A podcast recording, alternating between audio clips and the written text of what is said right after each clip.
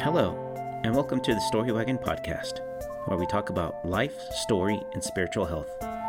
I am your host, Chaplain Jose Martinez, and you can learn more about this podcast at our website, storywagon.org. You can also show us your support on our Patreon page so that we can continue to host this podcast and create resources that help our communities develop good spiritual health.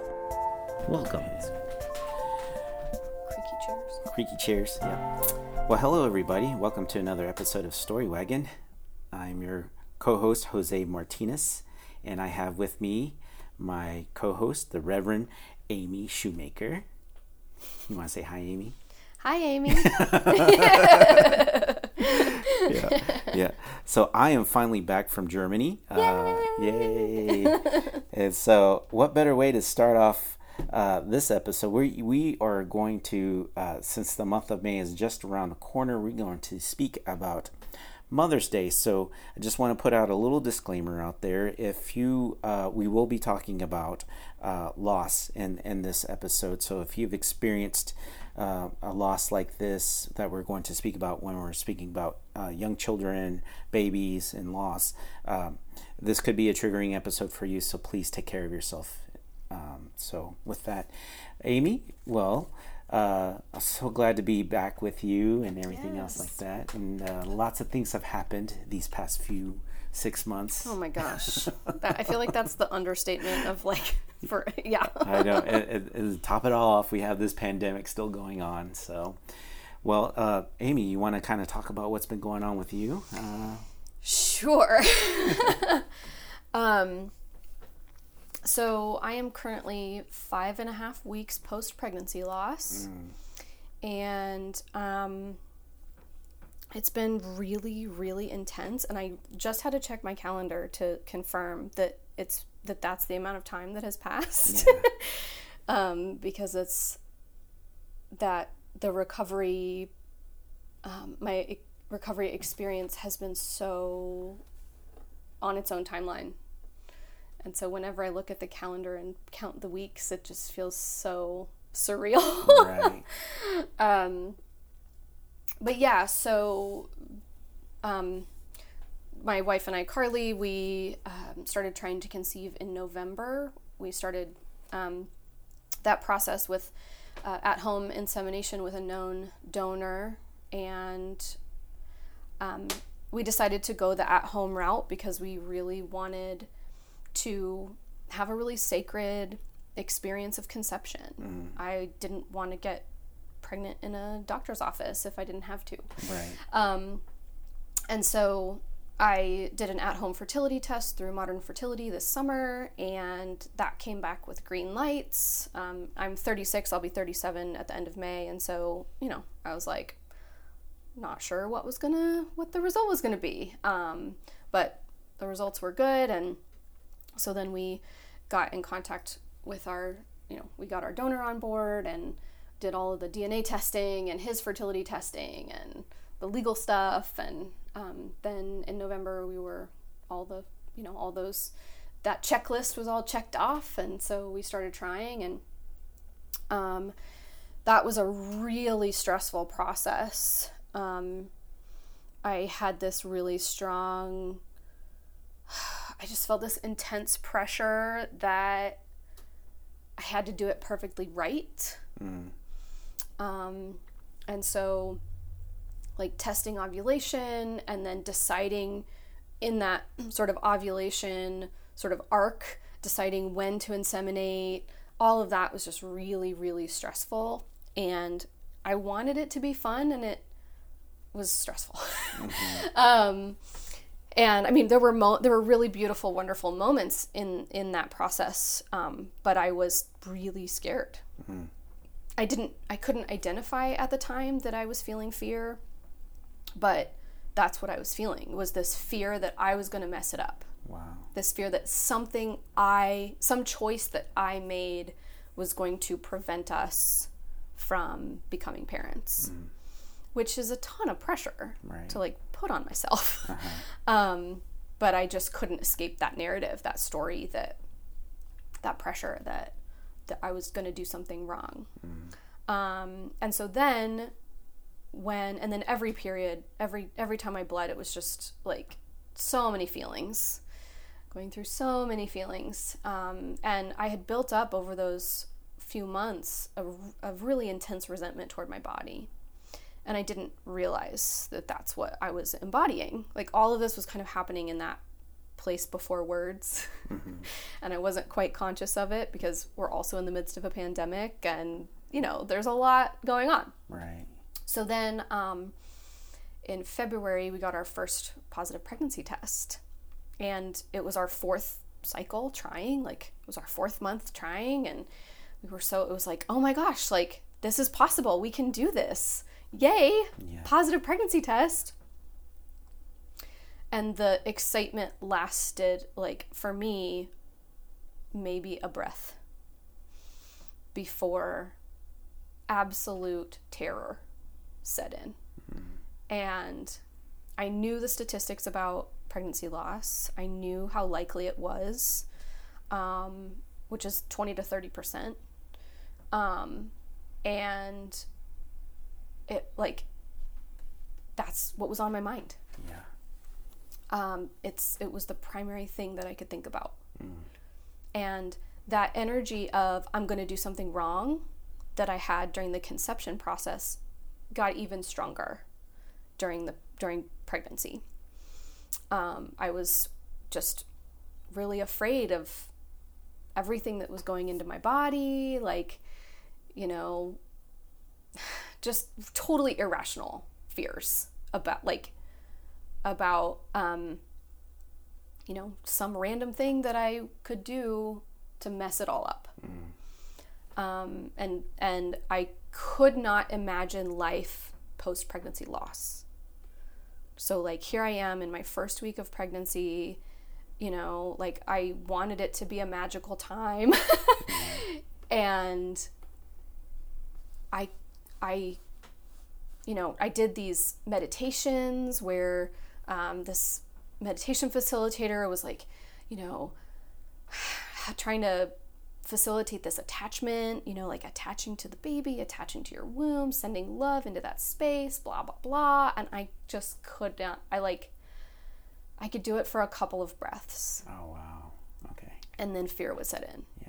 But I didn't know it was fear at the time. It just felt like resistance in my body. Mm. Like um I could turn toward love and attachment and excitement for, you know, a couple of seconds. And then it was like and then all this fear would come in and then I'd just avoid. It was just, okay, let me change, let me pay attention to something else. And so then I would focus. Like it was like this hyper focus on okay, you know, God grant me the serenity to accept the things I cannot change, the courage to change the things I can, and the right. wisdom to know the difference. Yeah. Right? So it was like this hyper vigilance on, well, these are the things I can change. These are the choices I can make to like make to like uh you know, maximize the potential of this pregnancy or whatever. Right. And it was all in my head. Like I was in my head for that whole that that whole first week. Mm. Um partially because I have really I have irregular, heavy, difficult periods. Mm. And my positive pregnancy test was day 29 of my cycle and I can my period sometimes doesn't start until day 35. Mm. And so even though I had a positive pregnancy test, I had trouble believing that I was pregnant because I I was still in my sort of range of when I could start bleeding. I see. And so it wasn't until that following, you know, until we got past 35 days was when I finally contacted my midwife and I was like, okay, I guess this is a real thing now. mm-hmm. Yeah. Um, so, you know, I, I, I can say all of this very clearly today. I did not have, I did not have the clarity then that I have now. I know now that I was in fear. Right. I didn't know it at the time. Okay. I felt overwhelmed and I felt overwhelmed. And what I do with overwhelm is I break things down into smaller pieces, into smaller steps, and I pay attention to the smallest step. And that is my self care in the midst of overwhelm. Mm. So I was taking care of myself by focusing on okay, this is my next meal, this is my next exercise, this is my next meditation, you know, and so I was focusing on the next step um, to, to in order to not be completely overwhelmed. And I can tell now that the overwhelm was about fear. Mm. But I didn't know that at the time. I just felt overwhelmed. Yeah.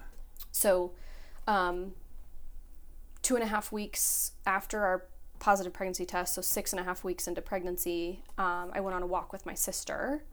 Well, I, I woke up and my breasts weren't tender. And that was a really intense, like I had, a, I, I felt like I had rocks in my breasts. um, uh, since, you know, that was like a really big pregnancy symptom that I was experiencing. Mm-hmm. Um, and then I had a little bit of nausea as well, but as long as I as long as my stomach stayed full, I was fine. Um, some food aversions, stuff like that. So I woke up. It was a Monday morning, and um, I left to go for a walk with my sister, and I noticed that my breasts weren't tender. And I was like, "Well, that's weird." And then, um, but I didn't really think too much. You know, I because I couldn't imagine life post pregnancy loss. I couldn't make the connection. I see. Uh-huh. That the absence of breast tenderness might be a signal of something. Uh. So then I went on a walk with my sister, and I was tired, but I'd been tired, and I, you know, um, got home and went to the bathroom, and um, and there was there was brown um, spotting in my underwear mm-hmm. where there had previously just been clear or nothing, mm-hmm. and immediately I my heart just sank wow. to the floor. Yeah. Like my heart sank through the floor into the center of the earth. and spotting is normal during pregnancy. Spotting is not a, an an absolute indicator that miscarriage is imminent or that or that loss is imminent. Some people have spotting through their entire pregnancy. I see. Some people have light bleeding through their entire pregnancy. Huh. And so I started texting all of my friends right. who had ever given birth. Uh-huh. I was like, Did you have spotting during your pregnancy? Because there's also implantation bleeding that can happen. So, like, with the development of the placenta and the further implantation of the embryo and the development of the like it's it's not uncommon to have some spotting um, and so i texted all of my friends and none of them had had any spotting except for Amy Fury, who was on our oh the last episode podcast yeah, yeah, episode. Yeah, um, and you know, so I felt reassured talking with her because it's one thing to read a, a, you know an article online that says this is normal, and it's another to like actually talk to someone who's been through it. Mm. Right? There's a very big difference. Mm-hmm. Um, and so this was Monday. Um, uh, Monday evening, I had a session with my energy worker, and she was like, she was like, you look really dehydrated. She was like, hydration, fatigue. You know, she was like, yeah, I'm seeing a lot going on. And I was like, okay. So I committed to spending the next, you know, couple of days really in bed, um, doing some intense hydration and rest, um, bed rest, working from my bed.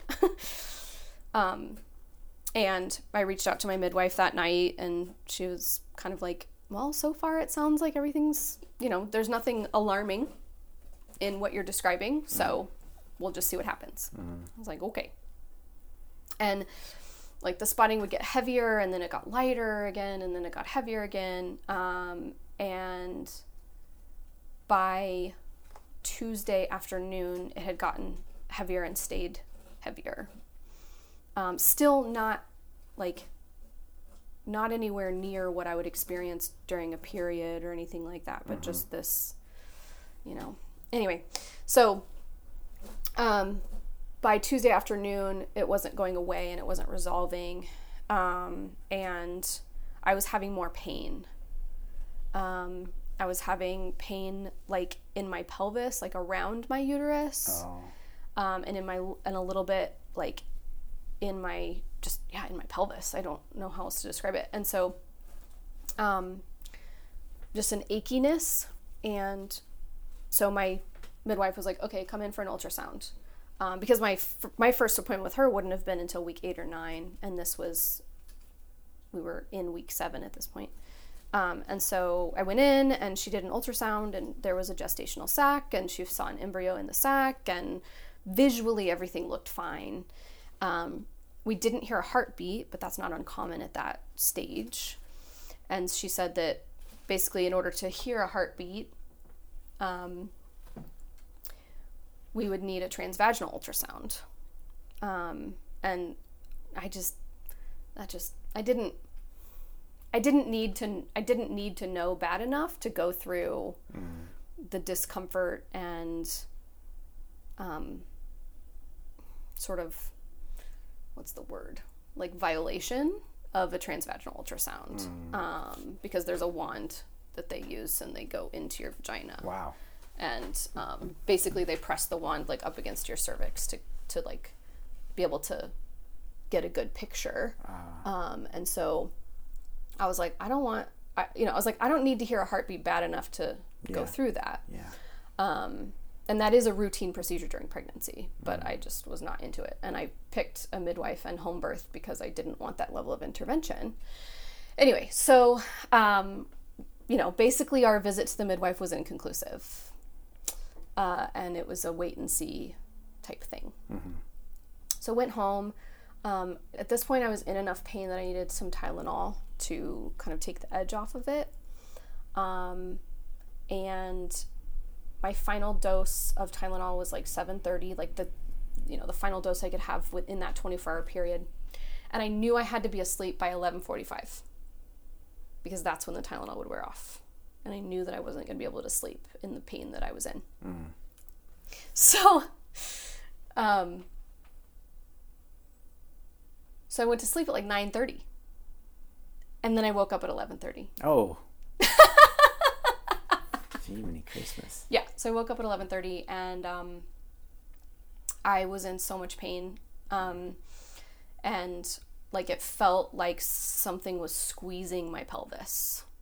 Um, I had pain in my back. I had pain all throughout my pelvis, um, and I started to panic because I didn't know what was happening, and I couldn't imagine nine more months of that. Like, I mean, you know, eight more months. I couldn't imagine another 34 weeks of pain and spotting and and this uncertainty, this deep uncertainty about what was going on. Right.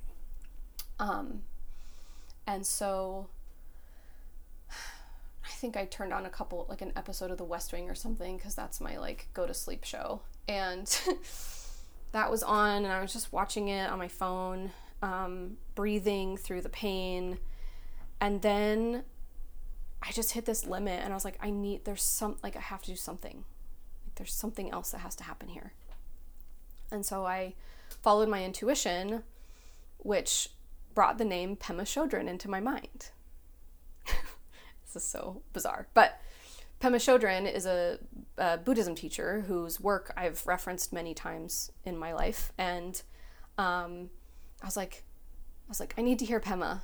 And so I looked up on Spotify like podcast episodes where she was present. Mm. And there was one called Compassionate Abiding.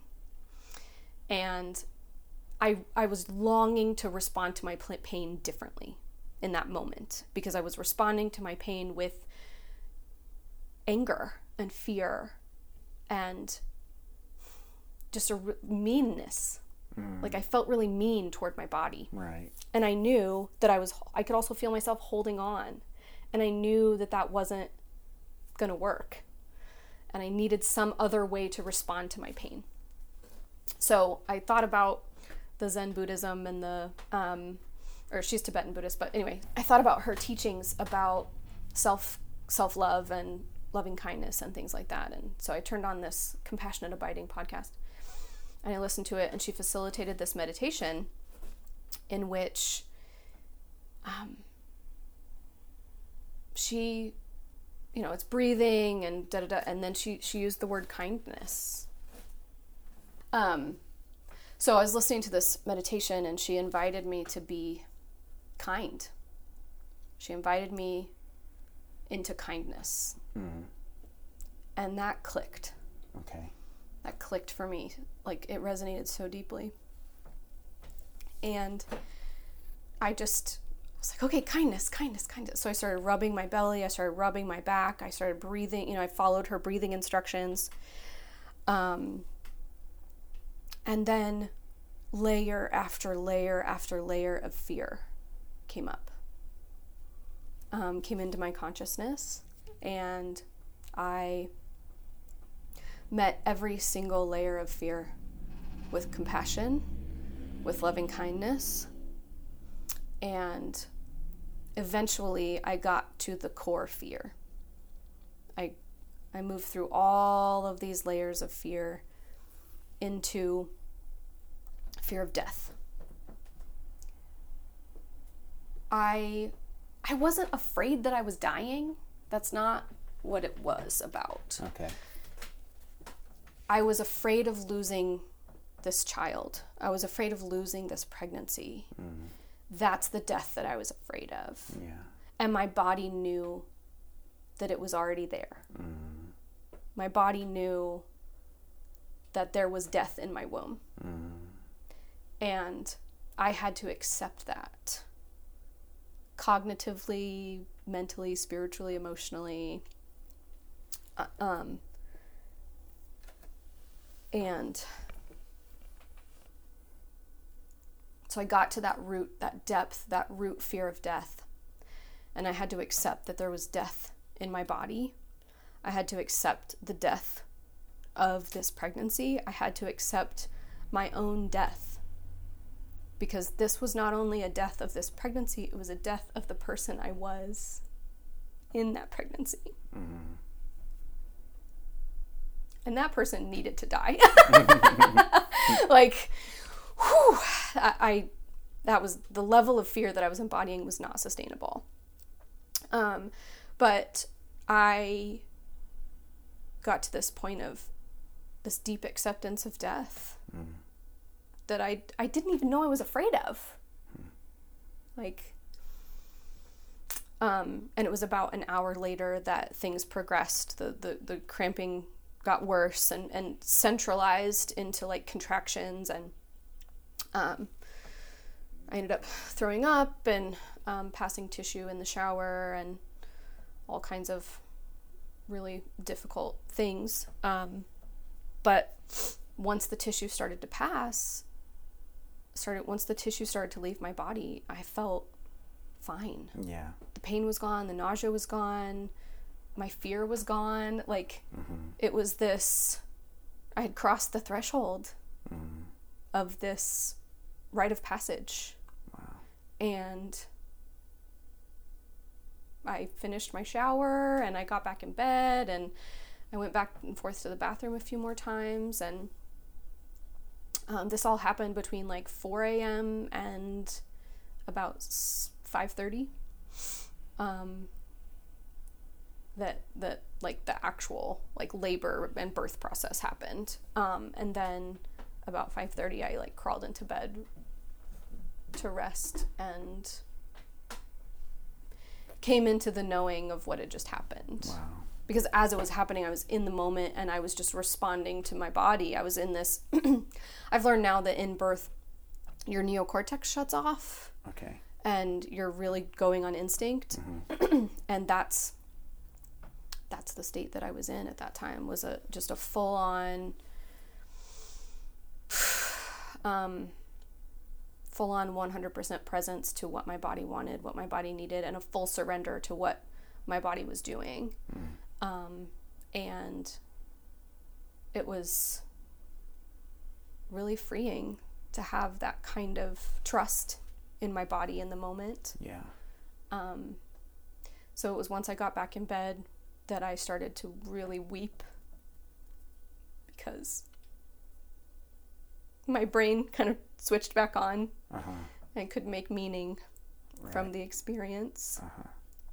And I knew that the pregnancy was lost. And about 7 a.m., I texted my midwife and sent her pictures and um, you know she was like yes everything you're showing me is consistent with a pregnancy loss and i said okay um, and i immediately texted everyone who knew we were pregnant i immediately emailed the leadership at the church and just said i'm out of the office. You know, you won't see me until next week, basically. Um, and luckily, my music coordinator was already ready to facilitate worship, and someone else was already teaching, and so all of that was already taken care of. Um, but I, I just felt I was so miserable for those three days that while the while the loss is devastating, it was also a kind of relief. Mm-hmm that what I was experiencing was death. That the bleeding and the pain and all of that wasn't my body's way of being pregnant. Right. It was my body's way of moving through and moving beyond this pregnancy. Mm-hmm. Um, and the next few days, I kind of stayed in that liminal space of deep presence and awareness and friendship to myself and attending to my heart and my pain. Mm-hmm. Um, and a shift away from any sense that I'm broken and need to be fixed. Mm. Um, because with my difficult periods, I'd always, ha- always had this mentality that there was something wrong with me mm-hmm. and that we needed to troubleshoot it and fix it this very technical mechanical mentality about my womb and that carried into pregnancy and through i through the birth through that first trimester birth experience i realized and felt how false that is how false that mentality has been mm-hmm. because my body i am an animal my body is nature, my body is organic, and my body needs love. I was so focused on giving myself the right foods according to the pregnancy blogs, and I wasn't able to give my body the love that was needed. Mm-hmm. And so, in those first few days post pregnancy loss, that's all I had for myself was love. Wow and just endless compassion. Okay. Wow, there's lots of things that I uh, kind of want to explore with your with your story. Uh, thank you for sharing. Number one. So I kind of want to go back to this the the fear. Yeah. Um. You know, there was a there was a moment in, in the conversation that you were talking about irrational fear. Mm-hmm. But to me, sometimes fear is just fear. There's no irrational about it. There, there's right. there's right. something. Yeah. You know, have you thought about that even more? Like what was what was going on with that?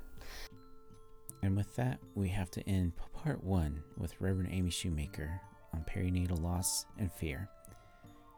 I want to thank you, the listeners, for tuning in and supporting us on this podcast. And please tune in next month as we go into part two and explore deeper concerns about the grief and loss and fear that comes with perinatal loss. But until then, this is your host, Chaplain Jose Martinez, wishing you good spiritual health.